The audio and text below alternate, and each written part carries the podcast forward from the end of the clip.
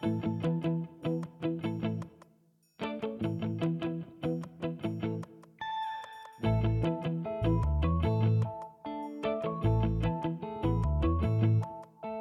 Women Peloton Podcast. Loopt je verzekering op wieltjes? Yuzu, verrassend vlot verzekerd. Welkom bij nu echt de laatste episode van 2022. Het kan ook niet anders, want morgen is het al nieuwjaarsavond. Ehm, van onze dus de Women Peloton podcast. Deze episode zal een beetje anders zijn dan de andere episodes, want het is te doen vandaag met me, myself en I, elke dus. Um, en ik dacht dat het wel eens leuk zou zijn om ook persoonlijk als fietster en founder van de Women Peloton terug te kijken op 2022. Want ook ik had in 2022 een groot doel voor ogen, namelijk de Swiss Epic rijden. Ik heb nooit echt met jullie gedeeld hoe ik me daarop voorbereid heb en hoe ik dit ervaren heb en welke lessen ik uit 2022 heb getrokken en wat ik wil meenemen naar 2023. Dus, let's go. Kan ik in een diepe zucht pakken, want uh, ik vind het ook wel best spannend. Het is ook heel een andere manier van werken. Anders is het normaal gewoon een gesprek uh, en vloeit dat van zijn eigen wat los. Um, maar nu heb ik dus eigenlijk vijf pagina's volgeschreven uh, toen ik deze week bij de kapper zat over wat ik hier vandaag wil vertellen. Dus ja, um, ik hoop dat het niet zo te veel gaat klinken als ik, het, als, als ik het zou voorlezen, want dat is helemaal niet de bedoeling. Ik wil het ook echt gaan vertellen. Maar um, ja, ik heb wel een beetje mijn notebook bij natuurlijk, want ik ken mijn eigen. Ik kan uh, heel veel vertellen en dan kan dat alle kanten uitgaan. Dus uh, ik zou het toch liefst een beetje gestructureerd houden. Nu, ik zal starten bij het begin. Um, uitleggen wat mijn doel was in 2022, de Swiss Epic, zoals ik eerder zei.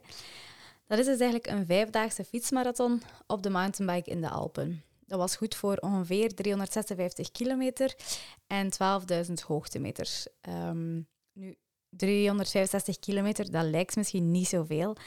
Maar op de mountainbike is dat toch heel stevig. En zeker als je er 12.000 hoogtemeters moet gaan doen. Gelukkig moest ik dat niet alleen doen. Dat was in duo. En dat deed ik samen met mijn vriendin uit Leuven, Grietje van de Velde.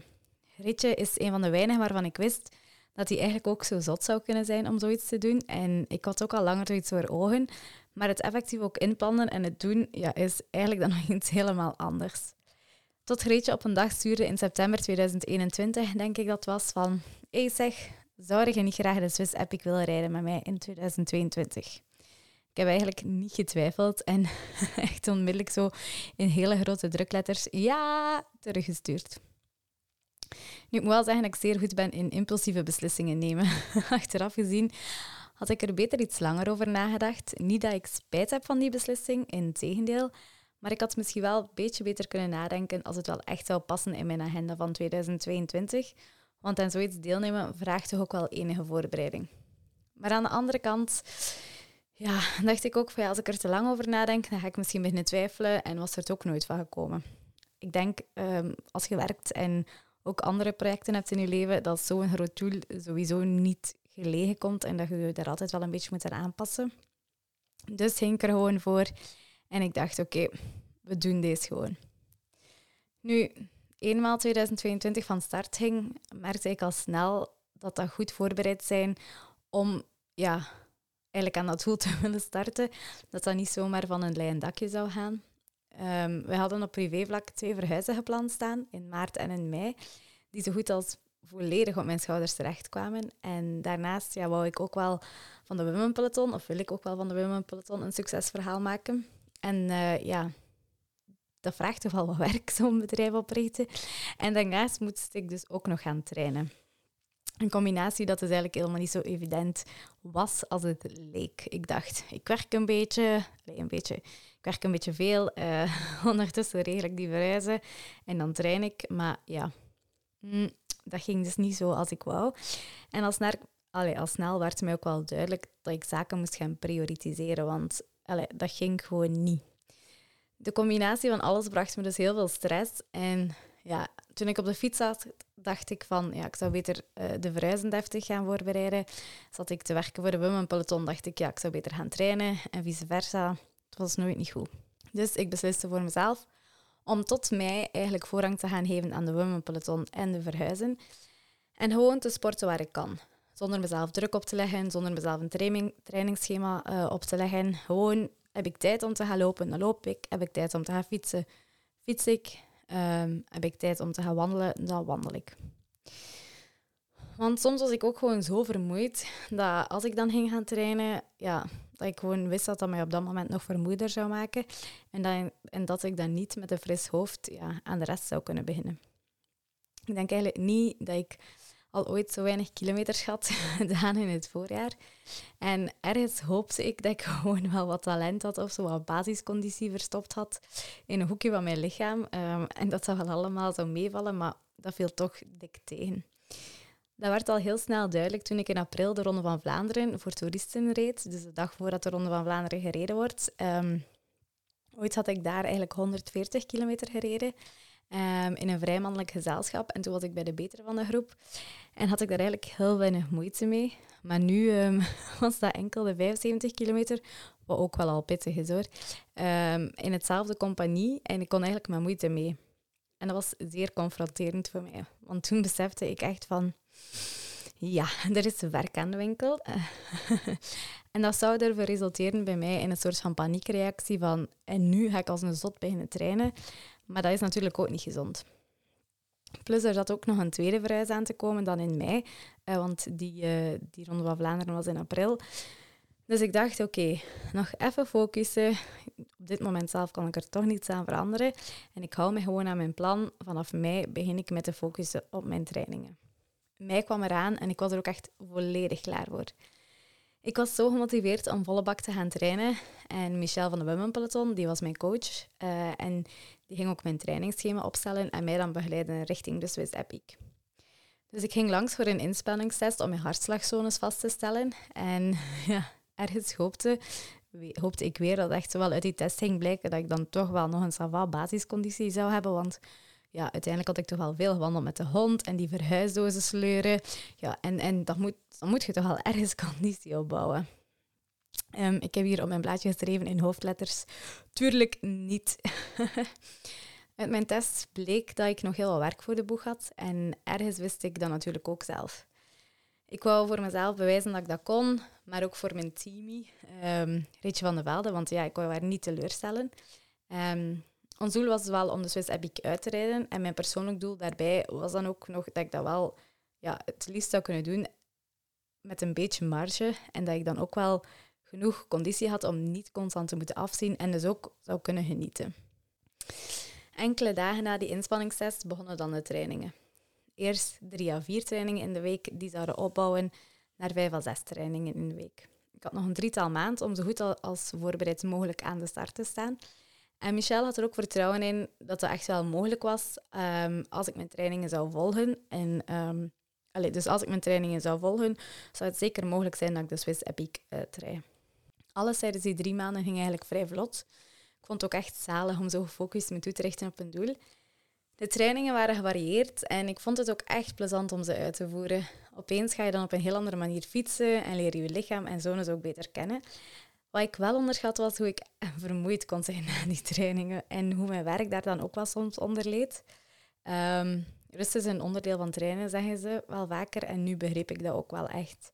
Mijn lichaam had ook echt soms rust nodig om te recupereren en ook al kan je dan wel zeggen van ja, aan je bureau zitten werken, dat is toch eigenlijk niet echt fysiek uitdagend? Nee, maar ik was ook wel echt mentaal vermoeid. Voelde naar gelang de weken voorbij gingen dat die trainingen ook serieuzer en intensiever werden. Uh, maar ik vond dat wel een heel fijn gevoel, want dat wou ook zeggen dat ons doel dichterbij kwam.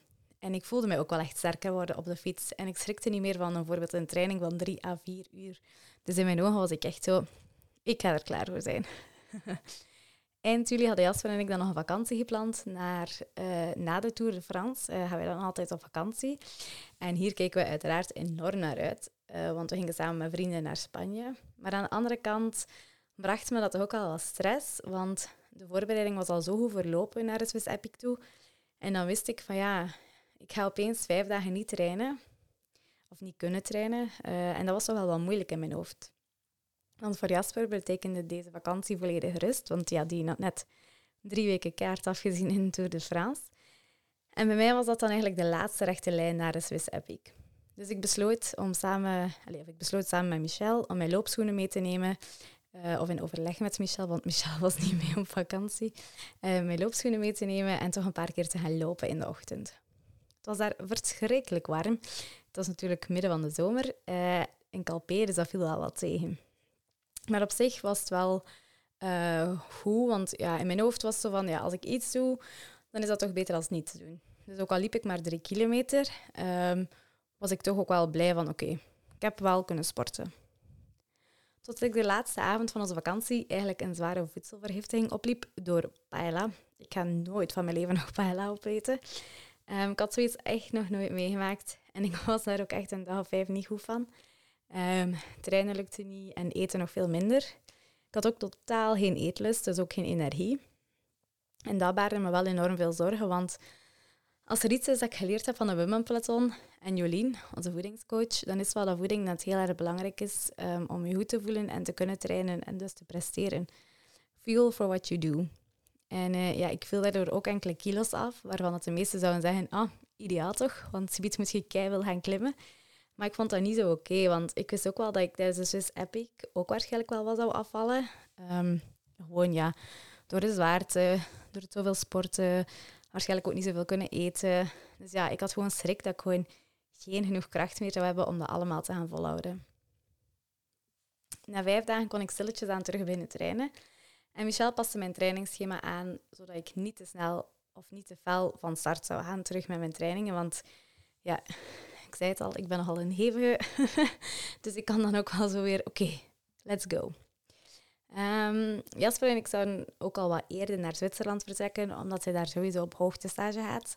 En ook voor mij zou dit goed zijn om alweer te wennen aan mijn mountainbike, eh, de technische trails en de hoogte. Eenmaal in Zwitserland aangekomen, voelde ik echt wel een gezonde spanning en focus. Ik genoot enorm van mijn trainingen daar. Eén, ehm, ik ben al zot van Zwitserland en de bergen. En twee, ik voelde ook wel dat, ondanks mijn voedselvergiftiging, dat ik er toch wel sterker en me meer zelf, zelf ik wil veel te snel lezen, uh, dat ik met meer zelfvertrouwen rondreed als de voorbije jaren. Michel was er ook de laatste dagen voor de Swiss Epic. Ehm, die was er niet voor mij, maar eigenlijk vooral om Jasper te gaan begeleiden op zijn hoogtestage. Uh, want Michel is ook Jasper zijn trainer, uh, trainingscoach. Maar ja, dat gaf mij toch ook wel vertrouwen. En ik kon zo wat babbeltjes doen met hem. En mijn laatste trainingen verliepen ook goed.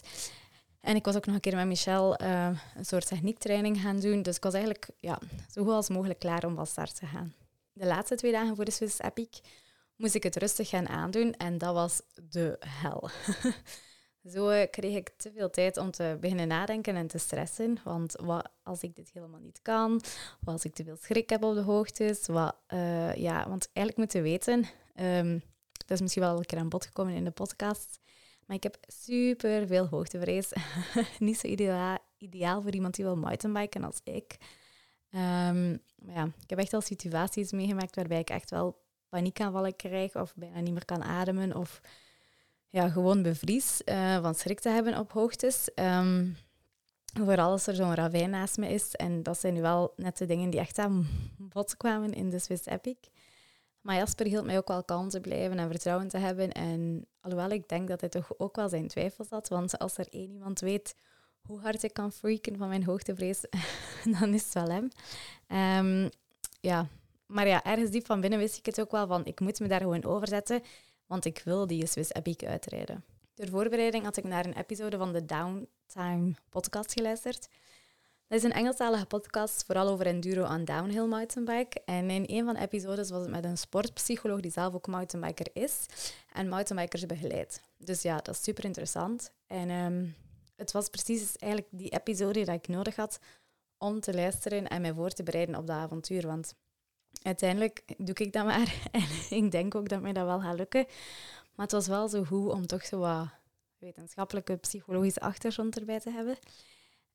Um, en in die podcast kwam eigenlijk naar voren dat ik mij moest voorbereiden op het feit dat ik schrik zou hebben. Want mountainbike, dat is ook gewoon heel mentaal. En ik moet ook bewust zijn dat ik niet de enige ben die schrik heeft op de fiets. En um, dat er stukken ook zullen aankomen waar ik liever niet over ga fietsen. Maar dat er ook stukken uh, ja, voorbij zullen komen die ik wel graag ga fietsen. En dat de stukken die ik liever niet zou fietsen, dat die niet eindig gaan blijven duren. Die gaan, uh, ja, die gaan ook voorbij. Dus weet gewoon dat nadat er iets komt, één, negeer je schrik niet en dat als er iets komt waar je schrik op hebt, ja, dat je daar altijd voorbij kunt en dat dat ook niet blijft duren. Dus ik moest gewoon accepteren dat ik hoogtevrees heb en het niet negeren. Voilà. en toen ik op zondag, twee dagen voor de Swiss Epic, op mijn eentje naar de startplaats reed in Arosa, beluisterde ik die podcast nogmaals opnieuw ter opfrissing. Ik reed uh, over een van de bergpassen, waar ik ook wist dat ik enkele dagen later met de fiets zou passeren. En dat was zo'n rare voel, zo van...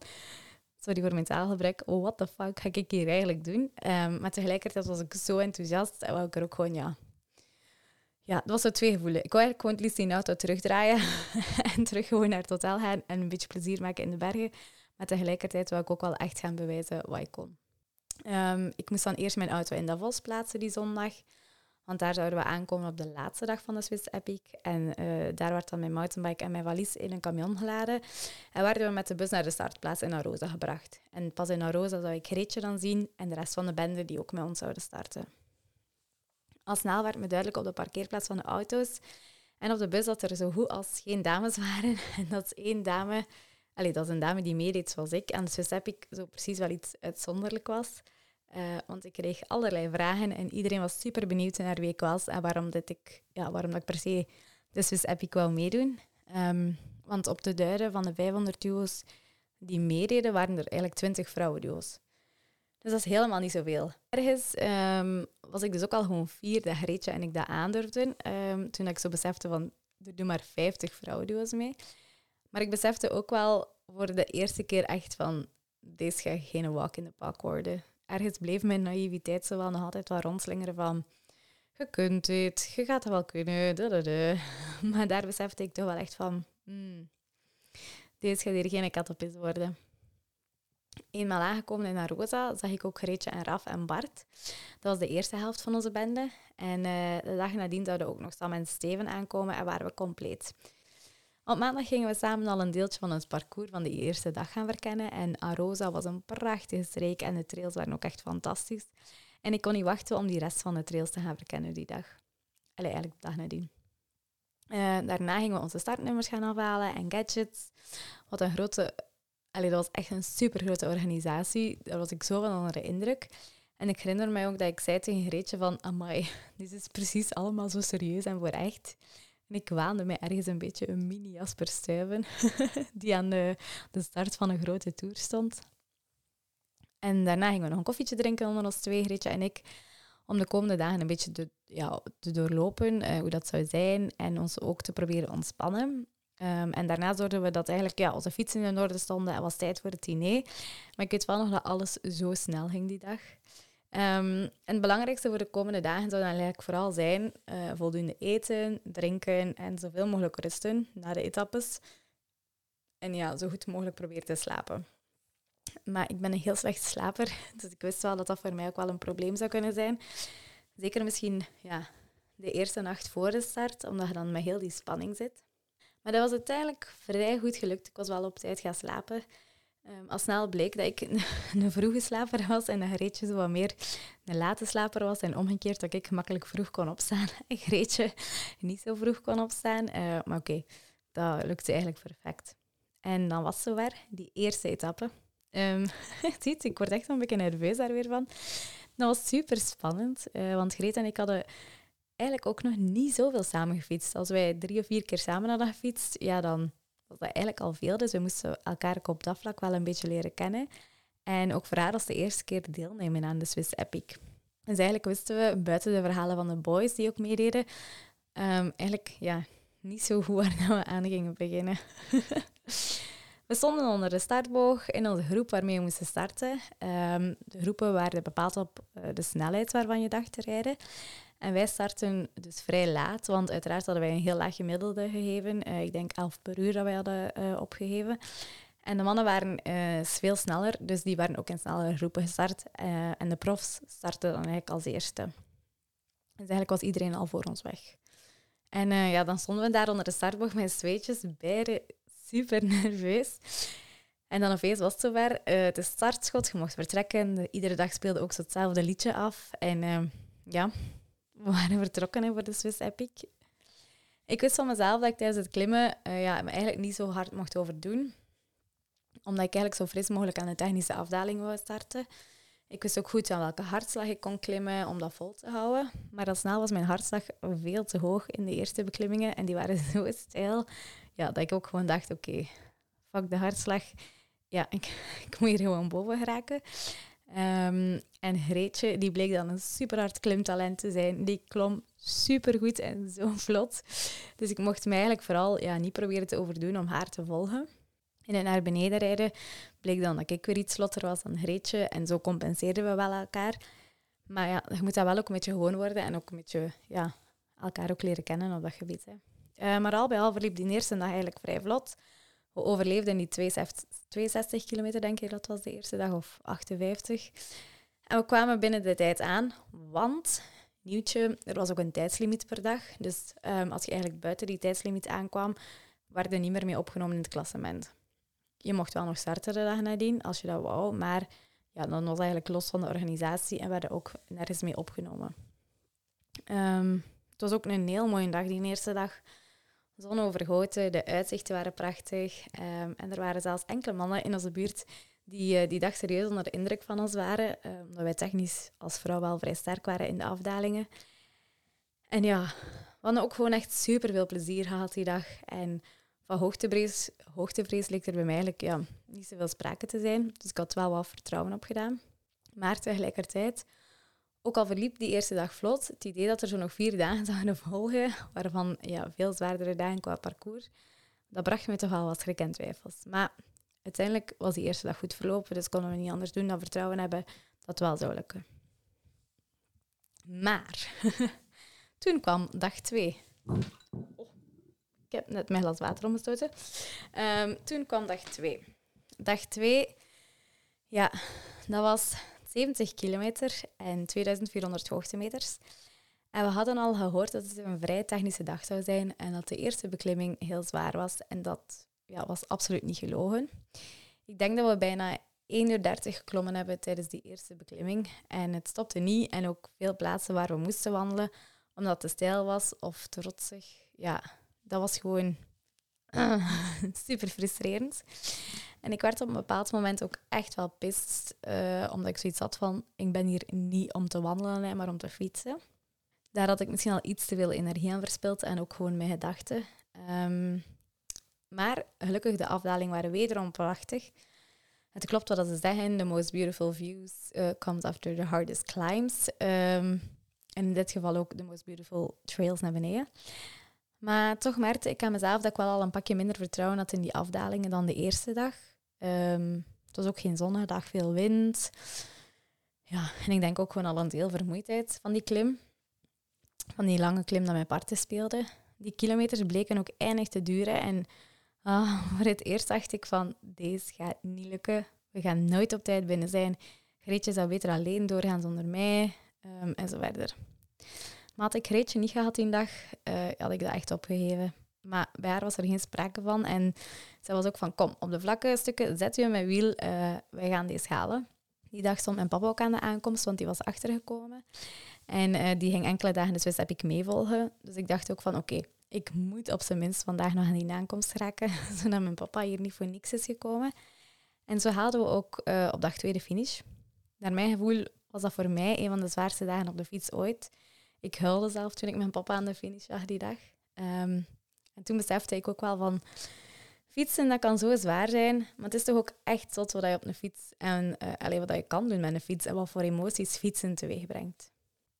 Dag drie zagen we volledig zitten, want het zou een kortere en plezantere etappe worden. Iets technischer, wat, wat, fun uh, trails zouden erin zitten. En um, we zouden normaal ook gemakkelijk binnen tijd moeten kunnen binnen zijn om dan een keer voldoende te gaan recupereren. Want op dag vier stond de Queen Stage of de Queen-etappe van de Swiss Epic gepland. Die was 100 kilometer en 2800 hoogtemeters. Ja, ja.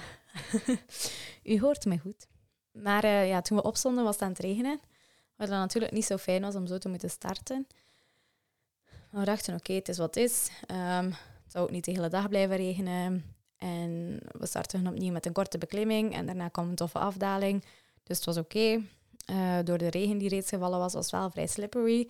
Waardoor op die eerste afdaling heel veel mensen afstapten om te wandelen. Maar ik dacht, eh, ik ga deze afrijden, want dat doe ik wel graag zo'n dingen. en ik was echt zo, watch out, coming through. En iedereen was zo, oh wow, chic. Tot ik beneden in een zwart gat terecht kwam en een steen zag en dus gewoon los over kop hing. Uh, vallen is uiteraard part of the job, maar het was wel weer typisch dat ik heel die afdaling naar beneden kan rijden en dan op het gewone vlakke stuk over kop ga. Uh, zo een ben ik dus. Um, maar oké, hup, niks erg. Um, ik voelde wel wat blauwe plekken, maar hup, de fiets op en terug verder.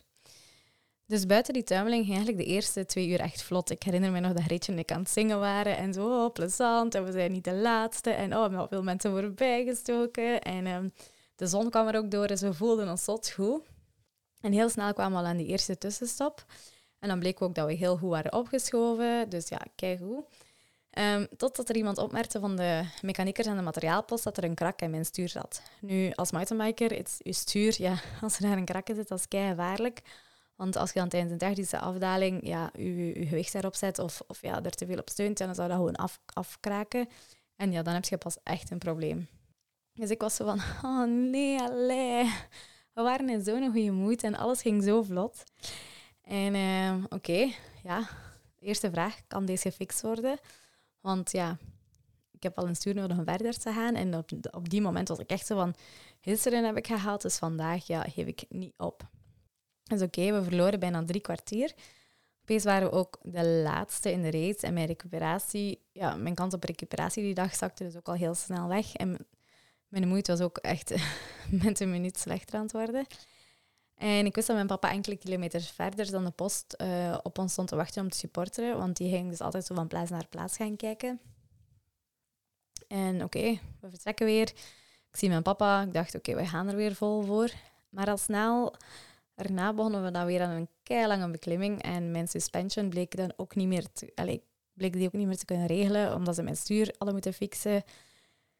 Dus dat was zo, oh, dat ook nog. En dan uh, de sweeper guy. Dus dat is eigenlijk letterlijk een, gast op een elektrische fiets, op een elektrische mountainbike, die meefietst als laatste in, uh, in de race. Um, en die heeft ook zo'n bezem op zijn rug.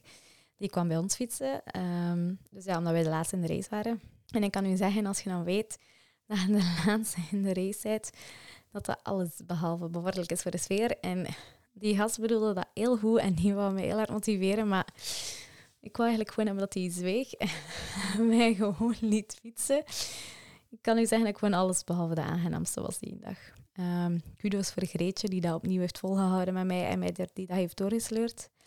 Het gekke was dat we ook altijd op het einde nog duo's inhaalden. Precies of op het einde kwam, er altijd, um, ja, kwam ik er altijd weer een beetje door. En dat was misschien omdat ik wist dat de finish in zicht was. En het begon dan ook nog eens opnieuw te regenen. Uh, maar oké, het einde van etappe 3 was in zicht. Opnieuw haalden we de finish. Mentaal en fysiek voelde ik me wel echt op. Wetende dat ik die avond ja, geen recuperatie meer had, want we waren weer keihard laat toegekomen. Ik zou ook nog een, stuur, een oplossing voor mijn stuur moeten zoeken, want dat was eigenlijk maar tijdelijk opgelost. Um, ja, er kwamen heel wat tranen en twijfels aan te pas. Belde ook naar Jasper van, ik wil deze niet meer. Drie dagen is goed genoeg geweest. Um, dat is al chapeau dat ik drie dagen heb gehaald. Ergens lag zo mijn mentale finish ook na drie dagen. Maar oké, de groep sleurde mij erdoor no way dat we niet allemaal zouden aankomen in Davos op het einde bij de eindstreep. Um, dus ja, die mannen belden voor mij naar fietswinkels, waar ik nog terecht kan voor het stuur. Mijn papa bracht mij naar de fietswinkel en de mechaniciens van de Swiss Epic repareerden mijn mountainbike.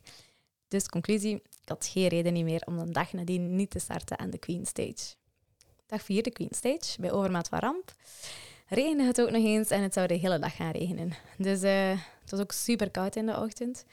Dus last minute besliste Greetje en ik van oké, we gaan kleren op onze, allee, reservefietskleren op onze fiets kleven. In een uh, ja, hopelijk waterdichte zak hadden dat ja, heel amateuristisch in een, in een plastic zakje stoken, rond onze fiets getaped, met duct tape. Een last minute beslissing die ons wel heel wat zou helpen die dag. En dat sommige anderen beter ook, ook hadden gedaan. Nu, het regende letterlijk non-stop en het was ongeveer 11 graden, dus helemaal niet warm. En er was ook een heel dichte mistbank. Jammer wel, want het zou eigenlijk een, normaal een van de prachtigste ritten worden met eindeloze views die dag. En ondanks de regen en de koude hadden we best eigenlijk wel een goede dag op de fiets. Uh, ik had ook mentaal een klik gemaakt van oké, geen gezag, geen klaag meer. Dat is niet fijn voor Greetje, dat is niet fijn voor mezelf. Um, we gaan dit gewoon doen, we zijn er bijna en we gaan dit finishen. Uh, we moesten wel ons best doen om de hele tijd te blijven eten en aanvullen, want na drie dagen afzien had ons lichaam eigenlijk wel wat heel wat extra energie nodig. En ook door de regen en de koude, ja, dat zorgde ervoor dat we heel wat rilden en dus ook extra energie aan het verbruiken waren. En na kilometer 50 en tussen top 2 waren ook al heel wat mensen onderkoeld. En zagen we heel wat mensen zitten met zo'n dekentje van de ambulance, maar op zich voelden we ons best wel oké. Ehm, en die waren ook zo van, ja, als jullie willen, um, komt er een busje, dan kunnen jullie stoppen. En wij waren zo, nee, nee, nee, nee, nee, niet aan denken, we gaan niet stoppen, we gaan dit gewoon doen. Mijn papa stond ook onderweg keihard te, te supporteren, dus dat gaf ook altijd wel een boost. Um, en zo was oké, hoe langer we, hoe minder lang we stilstonden, hoe beter, allez, hoe beter eigenlijk en hoe minder kans op afkoeling. Dus we gaan er gewoon voor. Hupla, omgekleden, opnieuw vertrokken. We hielden nu moeten rijden, we bleven gaan. Uh, ja, ik had eigenlijk denk ik een beetje de beste dag op de fiets dag. Gelukkig maar. Uh, tot uh, kilometer 85 ongeveer weet ik nog dat ik een enorme hongerklop kreeg uit het niets. Want ik had echt wel heel de tijd heel veel moeite gedaan om te blijven eten. Ik had het ook niet overgeslaan, um, genoeg gedronken, want ik wist dat dat gewoon nodig was. Maar ja, ik kon er niks aan doen. Die klop kwam er en uh, ik voelde mijn hele lijf leeglopen en ik kon precies ook niet meer nadenken. Het enige wat ik nog wist was van, ik haal die fucking eindstreep vandaag, no matter what. Uh, ik passeerde mijn papa, ik kon nog niks niet meer zeggen. Ik keek ook, ook gewoon voor mij en ik dacht blijven trappen. Um, en ik weet dat mijn papa ook achteraf dacht van, zou ik ze op dat moment niet beter van de fiets gehaald hebben. Want ik was eigenlijk gewoon, denk ik, onderkoeld. Uh, mijn papa duwde mij toen wel even verder. En ja, uiteindelijk zijn we toen toch ook wel weer aan de finish geraakt. Ook wel ondanks, allee, ook wel gelukkig dat um, Raf en zijn broer dan uiteindelijk, die waren voor ons gefinished. Raf was voor ons gefinished, zijn broer kwam ook kijken, Maarten. Um, en die hadden dan met Maarten zijn kabinet naar ongeveer 10 kilometer van de aankomst gereden om ons daar droge handschoenen te geven. En dat was echt wel een lifesaver, want ja, ondertussen zaten wij al 8 à 9 uur in de heat in de regen op de fiets. En ook Reet was aan het einde van haar Latijn en had kou, dus al die steun was echt wel wel gekomen. Um, dus ja, traag maar gestaag haalden we de eindmeet die dag. Op het einde waren we ook wel zo pist en hadden we tegelijkertijd de slappe lach, omdat er gewoon geen einde aankwam. En iedere keer als we dachten, nu draaien we de finish op, bleek dat er wel nog een trail omhoog was of een klein beklimmingsje. We waren echt zo aan het roepen, fuck you, Swiss Epic losers. Hopelijk horen ons tot aan de finish. Maar zo, ja, tegelijkertijd ja, aan het lachen en aan het zeveren. Um, van vermoeidheid gewoon. Maar ja, dus zoals eerder gezegd, we haalden de eindmeet en ik was zo fier uh, op ons. En um, ik kan dat nu wel zo zitten vertellen, maar hoe epic dat die dag was, dat was niet normaal. Ik zag dat ook echt in de ogen van mijn papa, dat hij super fier was. En die zei ook van, ik heb al veel zotte dingen gedaan op mijn fiets, maar dat wat jij en Greetje vandaag gedaan hebben, dat heb ik nog nooit gedaan. Uiteindelijk denk ik dat we elf uur hebben gefietst die dag in de hitte in de regen. Dus uh, ja, Swiss Epic, de epic part, hebben ze niet gestolen. Die avond kon ik ook met gemak vier borden spaghetti eten. Want ik was op en ik had zoveel honger. En ik wist ook dat ik goed moest refuelen voor de dag nadien. Want het is niet omdat de laatste et etappe was dat dat zomaar, ja, ja, zomaar van een leien dakje zou, gelopen, zou lopen. Maar ik heb echt veel geschreven. Opgewekt vertrokken we dus aan de start van die laatste etappe. En onze wallen en blauwe plekken verraden wel hoe hard we reeds hadden afgezien de vorige etappes. Mijn lichaam voelde ook echt super leeg aan die dag. Alles was op. Maar het was nog één keer afzien en dan konden we onszelf finishers van de Swiss Epic noemen. Ik krijg al uh, ja, opnieuw kippenvel als ik hier terug aan denk. Doordat ik zo moe was, was ook al echt de eerste dag dat ik op allee, echt niks precies opeens hoogtevrees begon te krijgen. Want die technische stukken, ja, dat, dat was opeens of kon precies niet meer, gewoon wat vermoeidheid. Dus um, ik besliste er maar om gewoon sommige stukken uh, te wandelen. When in doubt, walk it out. Um, want ik ook geen domme dingen niet meer doen die dag. Het zou zonde zijn, moest ik de laatste dag nog iets breken en dan toch de finish niet halen. Um, wat dat ook trouwens echt is gebeurd. Er zijn mensen die, um, allee, een duo die echt op 100 of 200 meter van de finish uitgeleden waren en dus iets gebroken hadden en dus niet gefinished zijn. Maar oké, uiteindelijk die laatste beklimming hebben we gedaan. Want er nog een keer te regenen. En die laatste beklimming bleef ook weer maar duren. Maar één, keer boven wisten we, want het is nu nog een super keitoffe flow trail naar beneden, naar de finish. En we hebben het dan gewoon gedaan. We hebben gewoon de Swiss Epic uitgereden. Hoe zat is dat? We waren echt super euforisch, al mega van een kilometer voorhand aan het vieren. Greetje had ook zo allerlei versiering gepikt langs de, langs de weg, zo van linten van de Swiss Epic en dan in haar, uh, in haar helm gestoken. Dus dat was echt de max. Nu één keer aangekomen was dat wel een beetje een anticlimax, want door slechte weer, uh, zonder bijna geen supporters. Dus dat was echt zo'n beetje cheeren voor onszelf. Maar uiteindelijk maakt dat niet uit. Je doet dat voor jezelf, dus was epic. En onze vrienden stonden daar wel. En mijn papa stond daar, uh, nee, niet meer de laatste nacht. Dus ja, zij stond daar niet meer. Uh, maar we kregen wel onze medaille. Dus ja, doodop, maar wel ook doodgelukkig. Ik kan wel echt met 100% zekerheid zeggen dat dit de meest uitdagende uitdaging was die ik ooit heb gedaan. En ik kan ook met zekerheid zeggen, als ik Greetje niet had gehad als partner en de support niet van de band en mijn papa Jasper, ja, dat ik dat nooit had kunnen. Um, fysiek was ik absoluut nog niet op mijn sterkste en ik heb minder kunnen genieten dan gewenst. Maar toch moest het mij vragen. Ik zou het subiet opnieuw doen, maar dan toch een beetje een betere en langere voorbereiding, zodat ik er iets meer kan van genieten.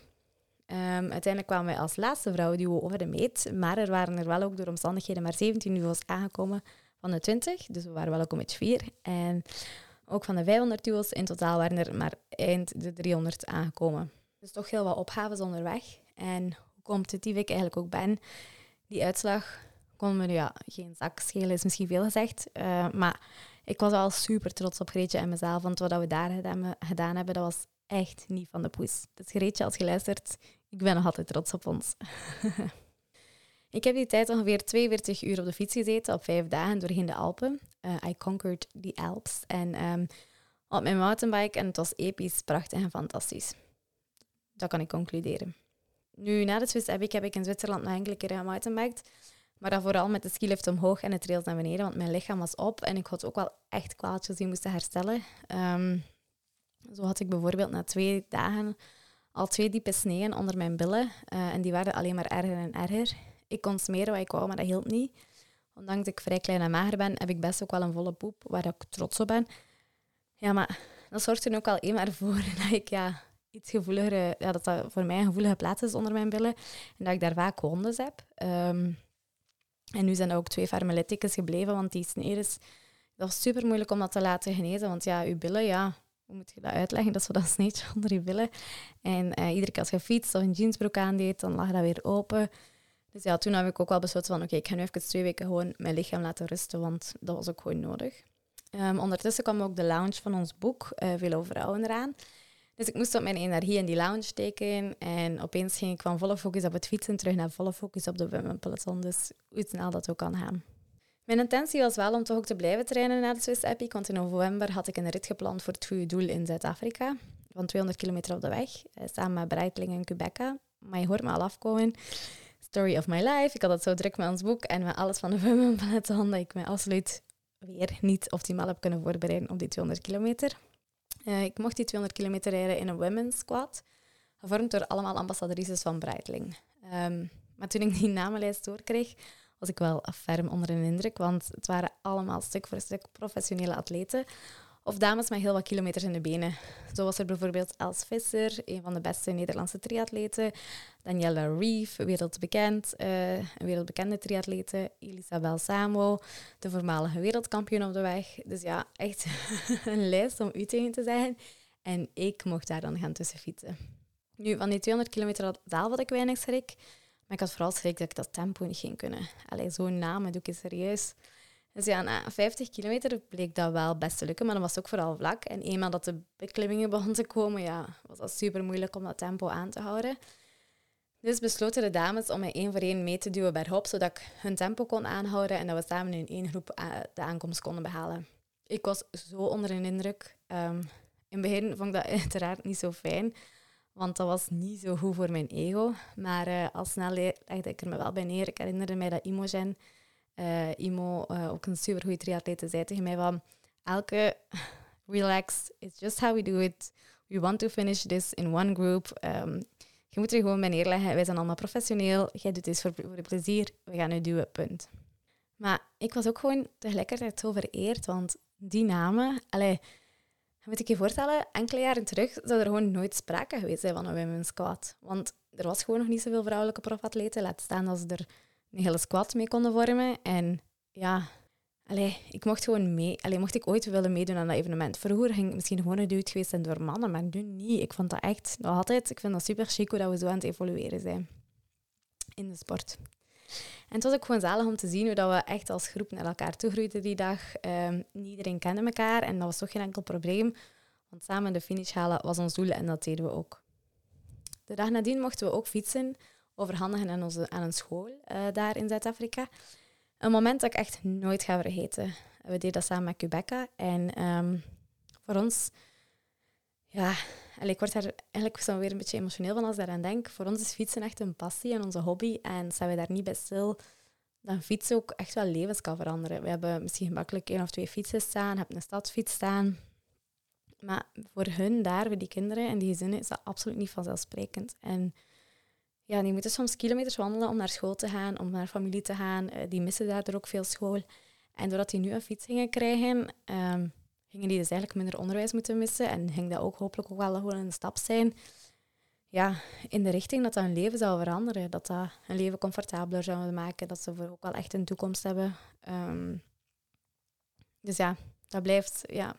Ik ga ook in de nieuwsbrief daar foto's van bijsteken. Dat blijft gewoon fantastisch uh, dat ik dat mocht meemaken.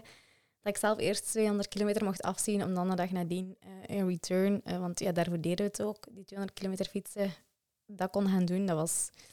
Ja, daarvoor, daarvoor wil ik met plezier nog een keer gaan afzien. Als je denkt wat de fiets echt allemaal kan doen in een leven, dat is toch eigenlijk... Ja, kijk, ik kan alleen maar superlatieven gebruiken. Ook al heb ik er fucking hard op afgezien al. al hoe wel. Een heel schoon jaar. Uh, ook wel een heel pittig jaar op verschillende vlakken. Um, maar wat heb ik daar nu allemaal uitgeleerd? Dat is één. Um, dat alleen fietsen helemaal zo erg niet is.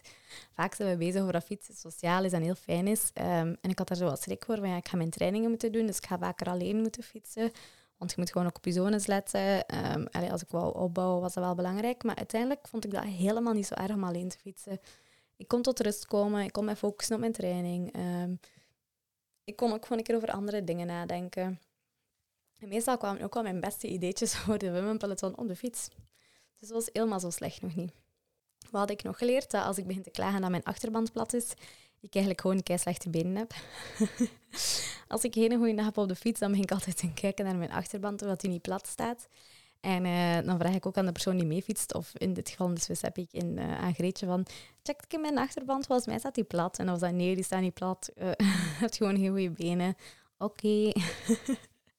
Please, laat, laat me weten dat ik dan niet de enige ben die daarvoor heb. Het is ook oké om gewoon niet zo sterk te zijn als anderen of niet zoveel uren te kunnen spenderen op de fiets als sommige anderen. Ik weet dat social media en alles Strava ervoor zorgt dat we vaak ja, kijken naar anderen, maar iedereen heeft zijn eigen weekschema, zijn eigen leven, zijn eigen projecten, andere doelen. En hoe plezant het ook kan zijn om te fietsen, ehm, ja, soms moet je gewoon gaan prioritiseren. En dat is oké. Je moet er gewoon ook bij, bij neerleggen. Wij zijn in de meeste gevallen geen topsporter en wij hebben ook gewoon andere zaken te doen. Nog een dat ik echt wel uh, ontdekt heb dit jaar is Outside is Free. Uh, een beetje uh, verder gaande op hetgeen dat ik net zei. Ook al kan ik misschien niet zoveel uren spenderen op de fiets als ik zou willen. Op dagen dat ik niet kan fietsen, probeer ik toch echt wel gewoon 20 minuutjes buiten te gaan. Een keer gaan lopen um, of te gaan wandelen met de hond. Um, en dat doet ook al veel. Fietsen brengt ons wel veel geluk en voldoening, maar ja, soms lukt het gewoon niet. En dan is het ook wel oké om actief te blijven op andere manieren. Daarop volgend dan weer, planning is wel key. Um, ook al is het niet evident en het blijft een werkpuntje voor mezelf.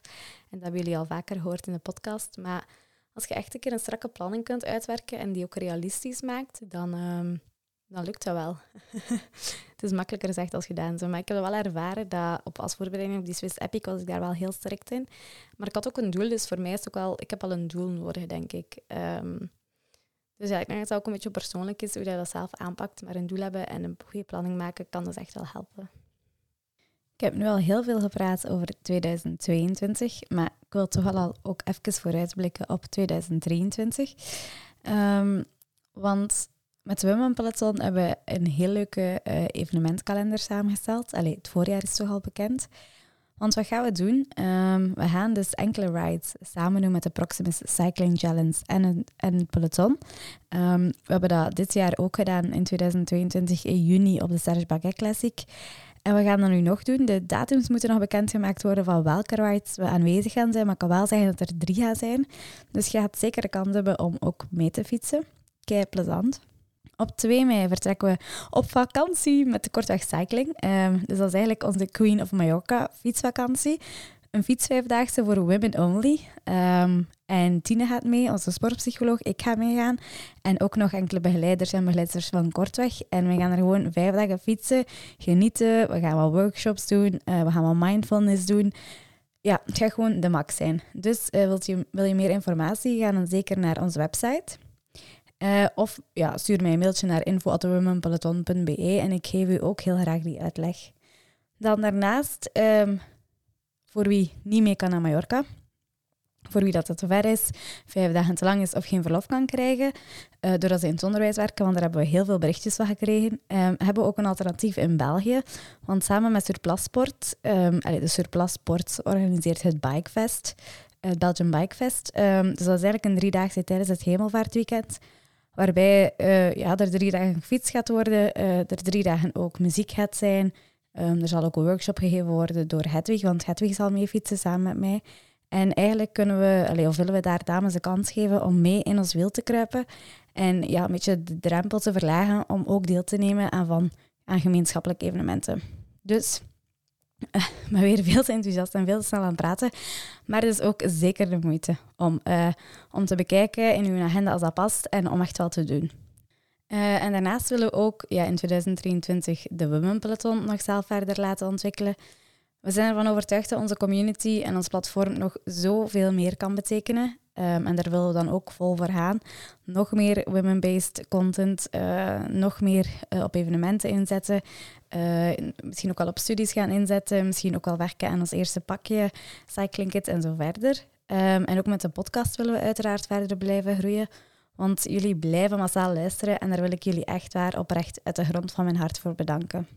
Ook wil ik graag Yuzu bedanken om in onze podcast te geloven en ons te steunen in 2022. Uh, Yuzu was onze eerste partner van de podcast gedurende 2022, maar jammer genoeg stopt onze samenwerking in 2023. Dat wil dus eigenlijk zeggen dat we op dit moment, vanaf 1 januari, geen partner meer hebben van onze podcast. Dus ken je een bedrijf, uh, ben je een fietsgerelateerd bedrijf, wil je inzetten op, um, op vrouwen in het wielrennen, um, wil je ons ondersteunen of wil je ons helpen groeien, dan mag je zeker ook contact opnemen met mij via info.womenpeloton.be. Um, it would mean the world to me en to the Women Peloton ook, uiteraard. Dus ik hoop vooral dat jullie ook iets meenemen met mijn verhaal. Dat je ook dromen mag hebben. Uh, dat je er ook, ook al kan je je optimaal voorbereiden. Dat is helemaal niet erg. Ga gewoon voor je doel, plant dat in. Wees naïef. Um, bouw het wel op dat je geen... Uh, allez, ja, gaat te raden bij een coach, eh, vraag raad aan ons. Um, en, en probeer gewoon voor je doel te gaan. Geniet ervan. Wees trots op wat dat je doet. Ook al zijt je de laatste van die 20 vrouwenduo's, ook al komt je als laatste over de finish. Um, genieten is het belangrijkste en trots zijn op jezelf. En het is niet omdat we geen topsporters zijn dat we dat ook niet kunnen en mogen doen. Dus voilà, ik wil jullie een heel fijn eindejaar wensen. Geniet ervan dit weekend en dan horen jullie mij snel terug in 2023. Dikke merci en tot snel. Loopt je verzekering op wieltjes? Yuzu, verrassend vlot verzekerd.